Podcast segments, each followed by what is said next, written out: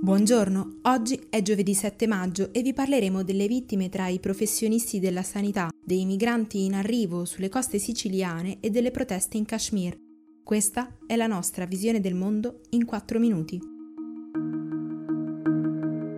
Secondo l'International Council of Nurses sono 90.000 i professionisti della sanità nel mondo a cui è stata diagnosticata la Covid-19, ma probabilmente gli infetti sono molti di più, forse il doppio.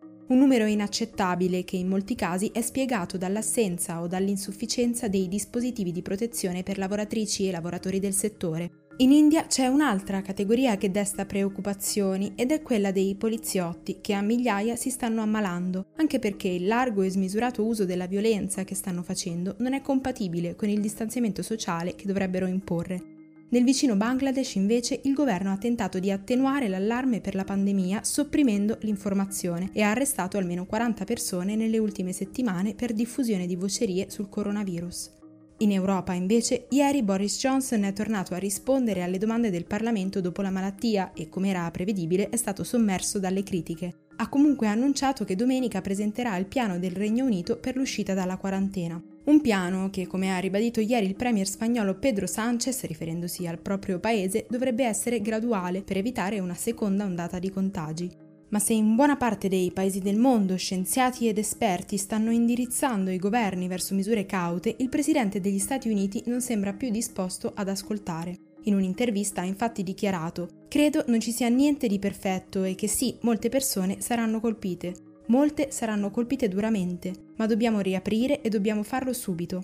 Una posizione che si sposa perfettamente con quella del compagno sovranista Bolsonaro, che seppur resti un convinto negazionista, è stato accusato da alcuni attivisti di sfruttare la pandemia per nascondere il genocidio delle popolazioni indigene e la deforestazione dell'Amazzonia.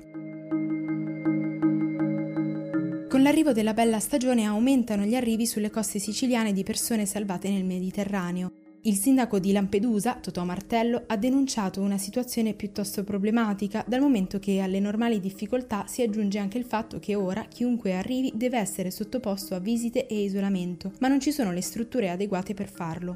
Dal Ministero dell'Interno hanno fatto sapere di aver iniziato le procedure per l'invio di una nave sulla quale ospitare i migranti durante la quarantena, ma non c'è ancora molto di concreto. Sempre sulla pelle dei migranti si è consumato ieri un altro scontro interno alla maggioranza. Se da un lato la ministra Bellanova propone una sanatoria per 600.000 lavoratori stranieri irregolari e dice di valutare in caso di rifiuto le dimissioni, il capo politico dei 5 Stelle, Vito Crimi, si è detto contrario. Molte di queste persone lavorano in condizioni assimilabili alla schiavitù, senza tutele e senza una reale possibilità di integrazione o accesso alle cure.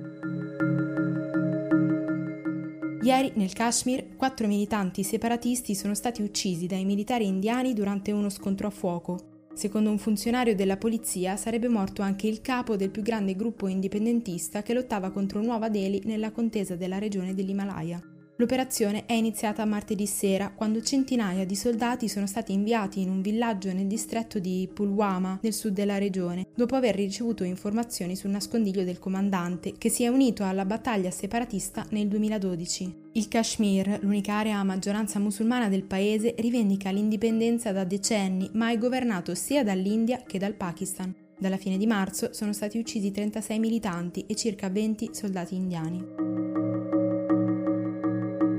Dopo l'omicidio del presentatore radio Cornelio Pepino, il mondo mediatico delle Filippine è nel caos. Il sospetto è che l'uomo sia stato eliminato perché critico nei confronti del governo locale dell'isola di Negros, dove risiedeva. Aveva infatti accusato le autorità di far pagare un prezzo troppo alto alle comunità a cui distribuivano cibo durante la pandemia. Non sarebbe il primo. Da quando il presidente Rodrigo Duterte è salito al potere nel 2016, sono 16 i giornalisti morti in circostanze più o meno oscure. In più, martedì, la più grande rete televisiva del paese ha chiuso i battenti per mancato rinnovamento della licenza, che ha in mano da 25 anni e che il Parlamento gli ha tolto su indicazione di Duterte.